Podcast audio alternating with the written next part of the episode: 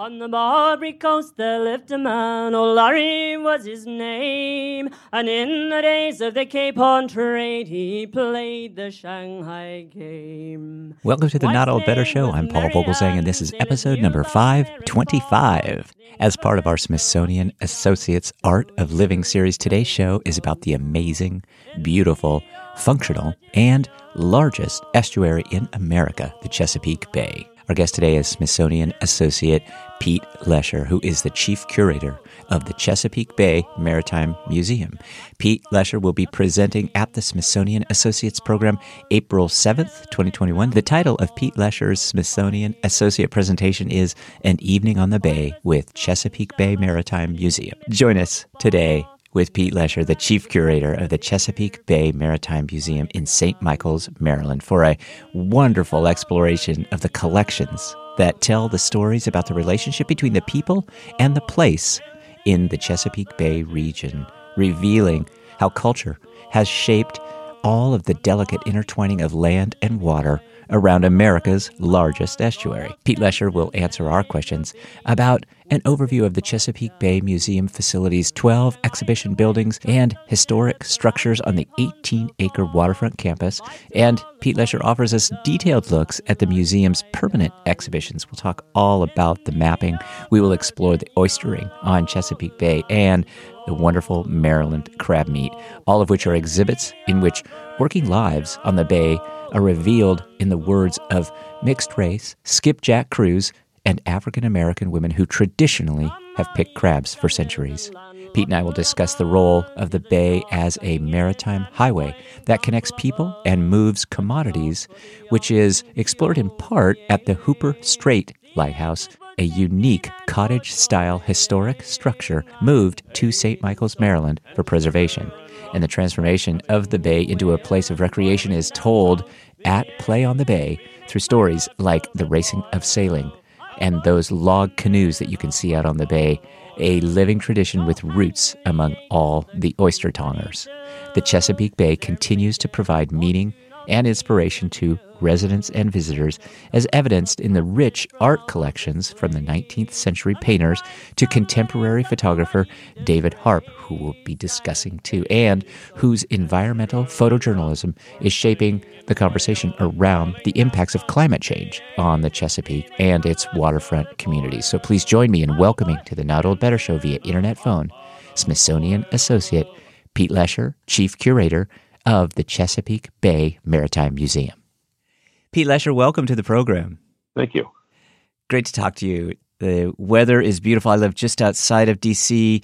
I uh, get the impression from some of the research I've done on you in the Chesapeake Bay Maritime Museum that you're fairly close by in Maryland, so we've got a beautiful day. We're going to talk about the beautiful Chesapeake Bay and your upcoming Smithsonian Associates presentation. I wonder if you would just tell us briefly about what you're going to talk about at your Smithsonian Associates presentation. And then uh, we're all on Zoom these days, so maybe tell us a little bit about how you're going to use Zoom to engage our audience. Sure. Well, it- Chesapeake Bay Maritime Museum is open today, so people are do have the opportunity to uh, to come and visit us in person. And so, rather than rather than merely doing uh, a virtual tour, uh, which which I think in, in could only be a second best to experiencing it in person, what what I'm going to do instead is sort of give you um, an exploration of of of our of our interpretive themes, to give you the framework that we want you to build a visit around, to understand a little bit about what it is that we're about, which is that which is that connection between people and place. Uh, this this unique region, this this Chesapeake Bay that has that has by our living in it for centuries, or actually millennia, um, has shaped who we are. has has shaped how we relate to one another, has shaped how we think of ourselves.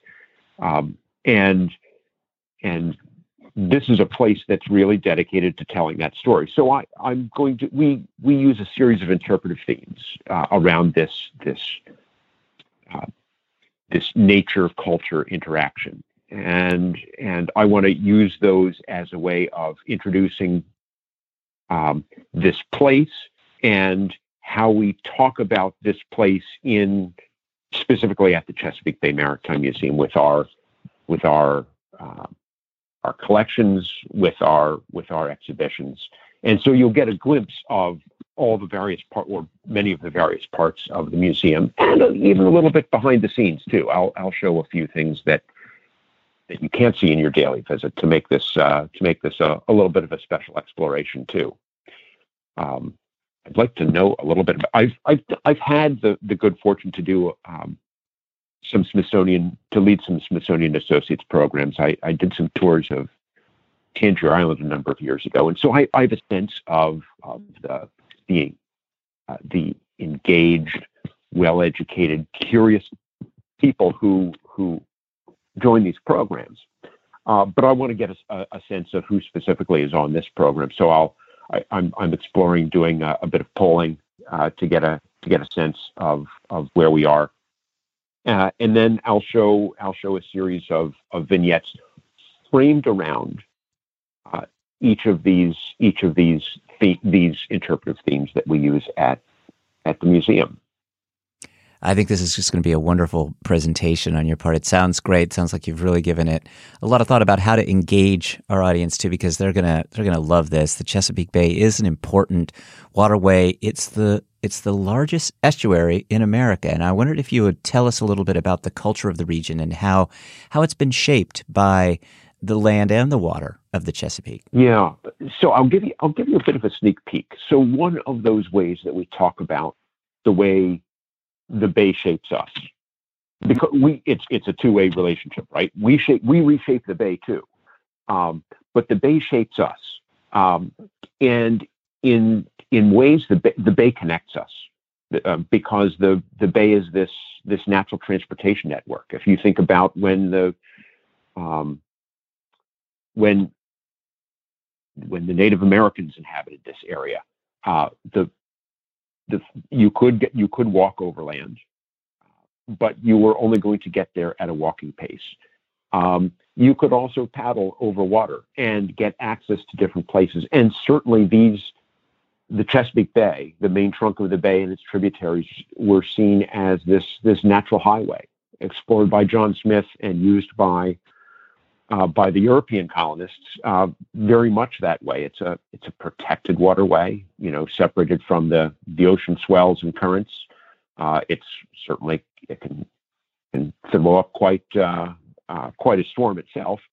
Um, but we built boats, we created routes to take advantage of this natural transportation network. Think of of the steamboat era, which where Every all the rural areas of the Chesapeake were connected by thrice weekly steam, uh, steamboat visits uh, to a hub, to in many cases Baltimore, to Washington, to Norfolk, to the, the the urban centers in the area.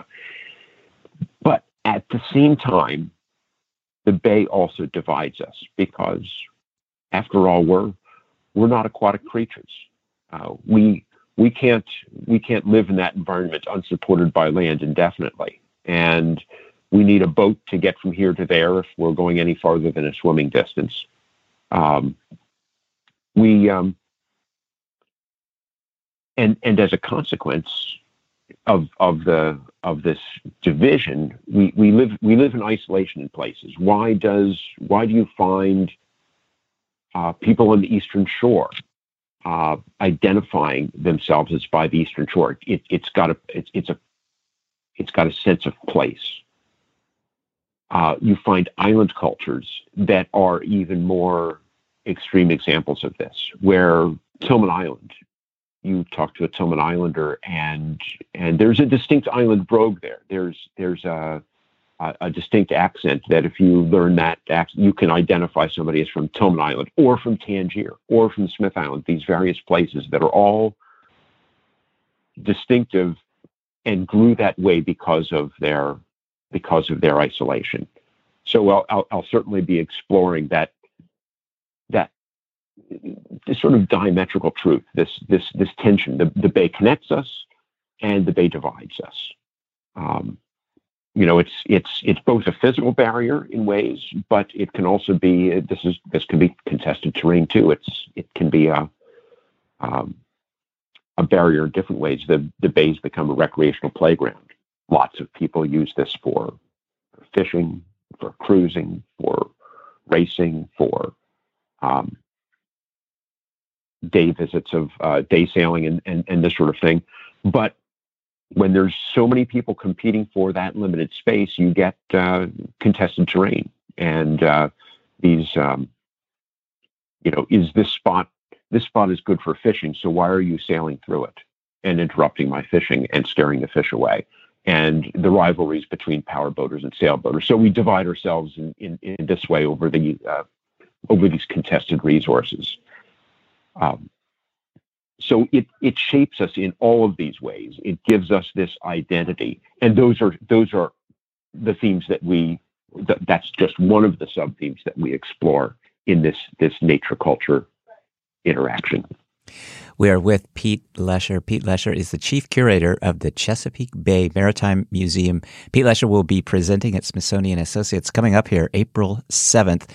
The title of Pete Lesher's presentation at Smithsonian Associates is An Evening on the Bay with Chesapeake Bay Maritime Museum. Pete Lesher, let's talk a little bit about the museum.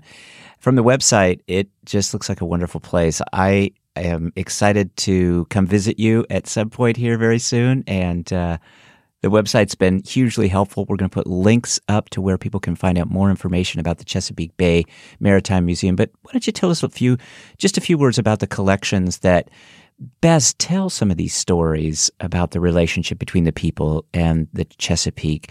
In particular, I found the mapping collection really fascinating. But but tell us a little bit about what uh, what you think are some of the the Maritime Museum's best collections that you that you think really reflect it.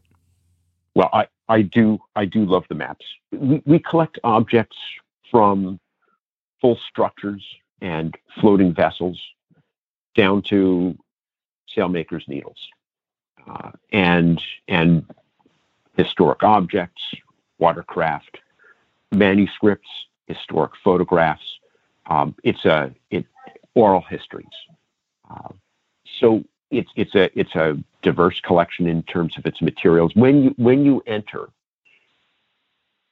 you drive if if you are arriving by car, by bus, by by road transportation, you drive underneath uh, an old drawbridge, the the former Knapps Narrows Drawbridge, and as the sign labels it, and this gives you a bit of a bit of sort of a shift in perspective. This bridge once connected Tilghman Island to the rest of the world, um, and emphasizing that that theme of of the, the sense of isolation, the sense of place that you might get uh, living uh, in a place like uh, like Tilghman Island, which yes is an island, which yes you can drive there. Um, you go over the the busiest drawbridge in the eastern half of the United States, it is said, uh, the Knapps Narrows Drawbridge, uh, which which is uh, used by both recreational boaters and watermen year-round, uh, and the bridge opens on demand, and you just might wait for that bridge to come up. And when they replaced the bridge back about a little more than twenty years ago, um, the old one from nineteen thirty-three was moved up to Chesapeake Bay Maritime Museum and forms a gateway. And so here is your your introduction to that theme, and you get from from that this single bascule bridge tilted up as a as a gateway, you begin to get a sense of that um, that theme of of connection and isolation that we that we get around the bay. That comes out that comes out in historic maps and charts as well, and um, you'll see a number of these in. Um, we use one. We use one in our in our lighthouse, uh, an eighteen sixties uh, chart uh, by a, a, a Baltimore chart maker that uh, that shows.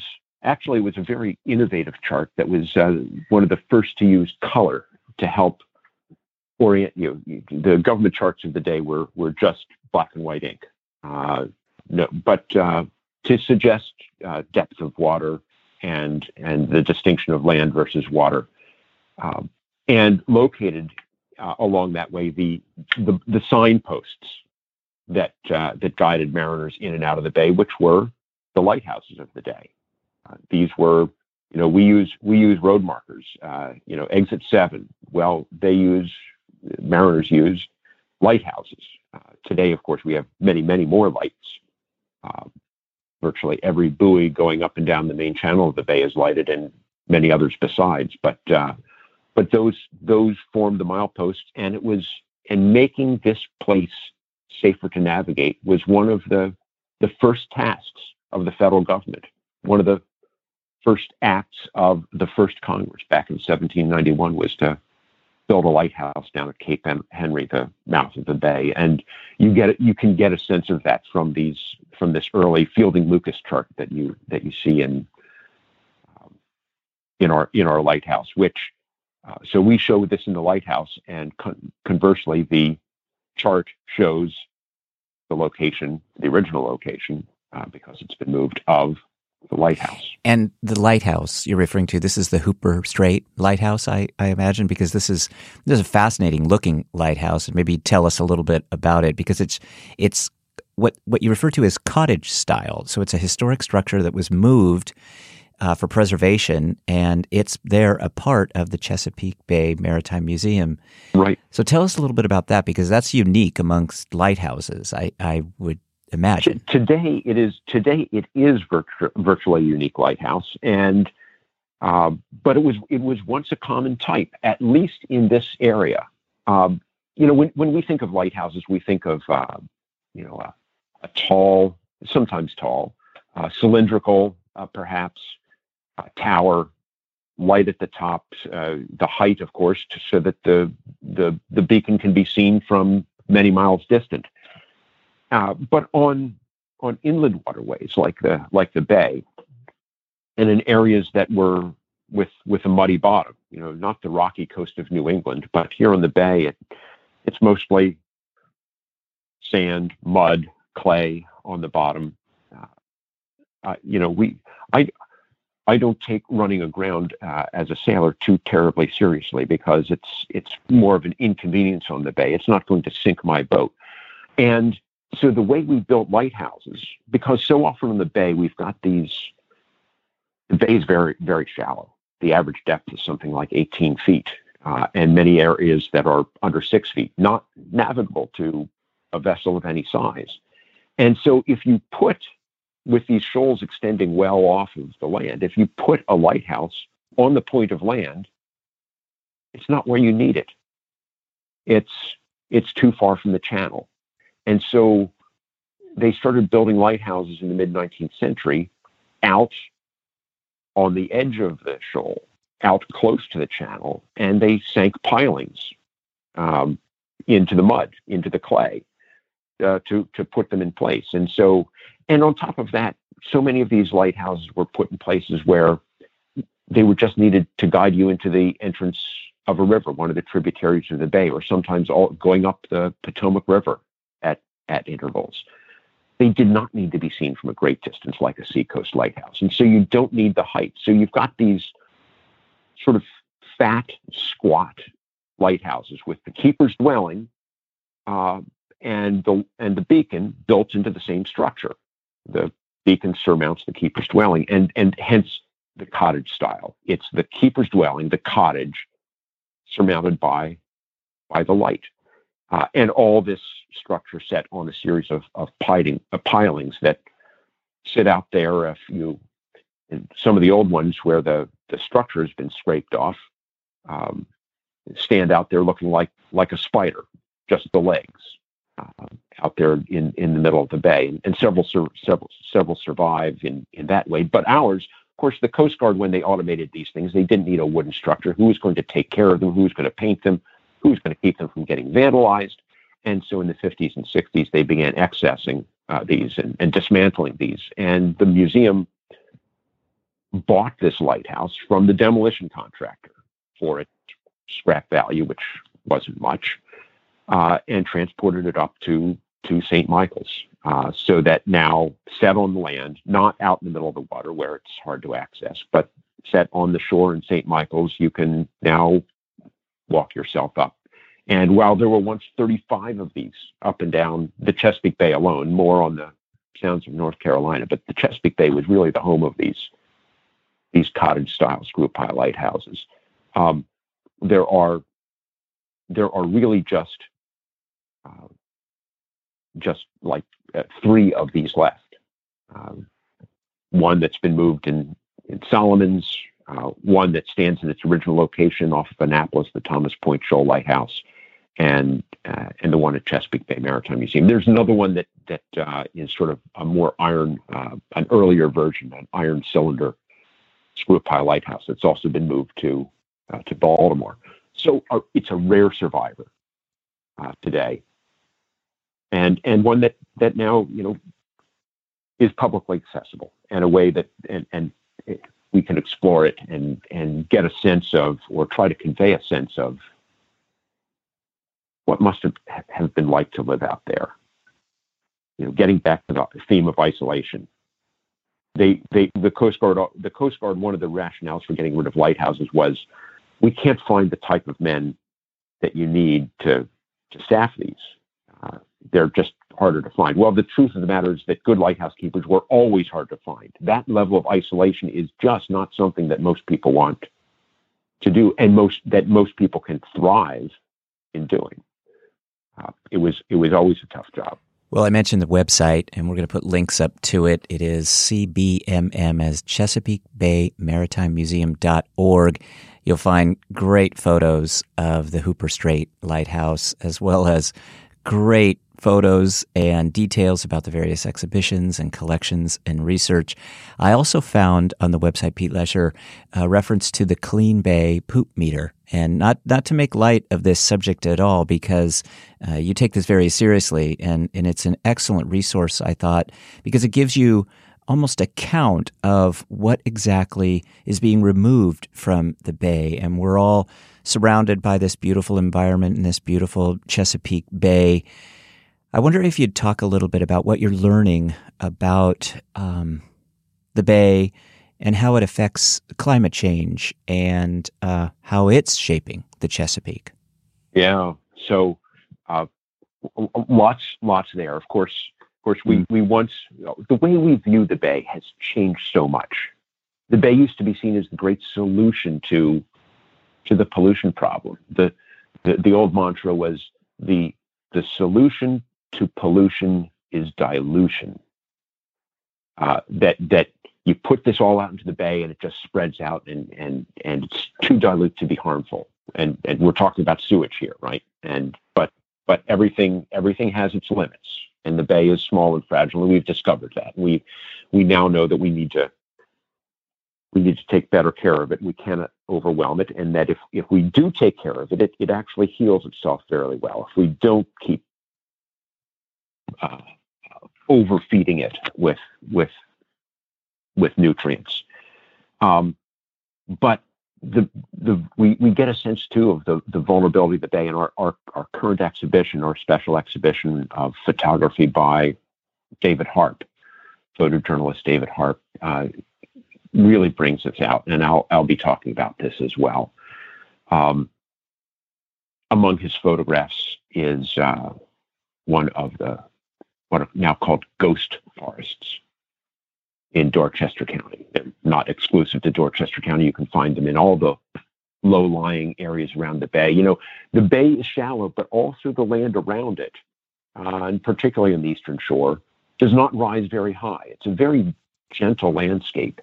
And so you can see the subtle gradations in elevation by what grows there.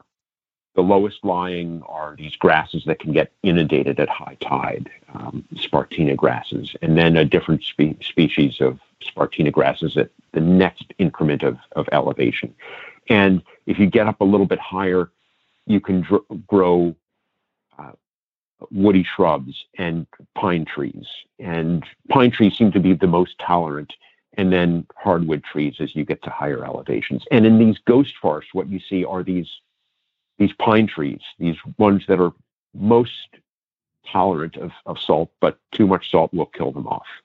And as as the bay has been rising and as we've seen these inundation events from from uh, storm tides or astronomical high tides, um, the trees die off, and they but they remain standing, and you see these bare trunks stripped of their bark, stripped of their needles, standing out there as sentinels, warning us of the oncoming tide.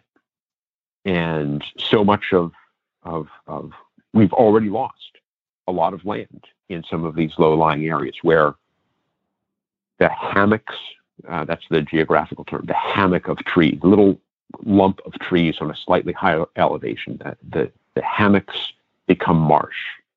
The marsh becomes open water, uh, and the open water becomes deeper. Um, and you can see this progression in these in these photographs, uh, changing remarkably in our own lifetimes. In my in my thirty-year career at the museum, we've been able to see these changes going on, which is remarkable because we take for granted that, you know, the, the bay, it bay seems so permanent. In geograph in geological terms, it's it's very young. It's ten thousand years old, and it's been it's had more or less the current shorelines for about the past thousand years. But this is it's a dynamic landscape, and we now know that it cannot be taken for granted, and that it is changing. And part of our job is to document what's here before it changes, to give us something to teach us lessons in moving forward uh, as as we learn to adapt to climate change and and and rising seas in this area. Mm-hmm. Well, Pete Lesher, we thank you for your time. We know you're very busy. We're looking forward to your upcoming presentation at Smithsonian Associates. We want to make sure and encourage all of our audience to help take care of the bay. Visit the Chesapeake Bay Maritime Museum website and join us at Pete Lesher's presentation coming up here April seventh. Title of the presentation, again, is An Evening on the Bay with Chesapeake Bay Maritime Museum. Pete Lesher, thanks for your time. And uh, as uh, the bay continues to uh, be our focus and continues to be uh, a place of, of great interest, uh, we'd love to have you come back and talk about some of your upcoming uh, goals and research and new exhibitions. But please join us again sometime, will you? Thank you so much. I'm uh, absolutely delighted. My special thanks to Pete Lesher for his generous time today. Pete Lesher will be presenting at the Smithsonian Associates Program April seventh, twenty twenty-one. The title of Pete Lesher's Smithsonian Associates presentation is An Evening on the Bay with Chesapeake Bay Maritime Museum. Details and links can be found in our show notes today. My thanks to the Smithsonian Associates team for all they do to support the show. And my thanks to you, my dear Not Old Better Show audience, for your company today. I hope you'll join me next time. Be safe, be healthy. I hope you're listening today as you're standing in line for the vaccine. And please practice smart social distancing. And remember, let's talk about better. The Not Old Better Show. Thanks, everybody. In the old Virginia,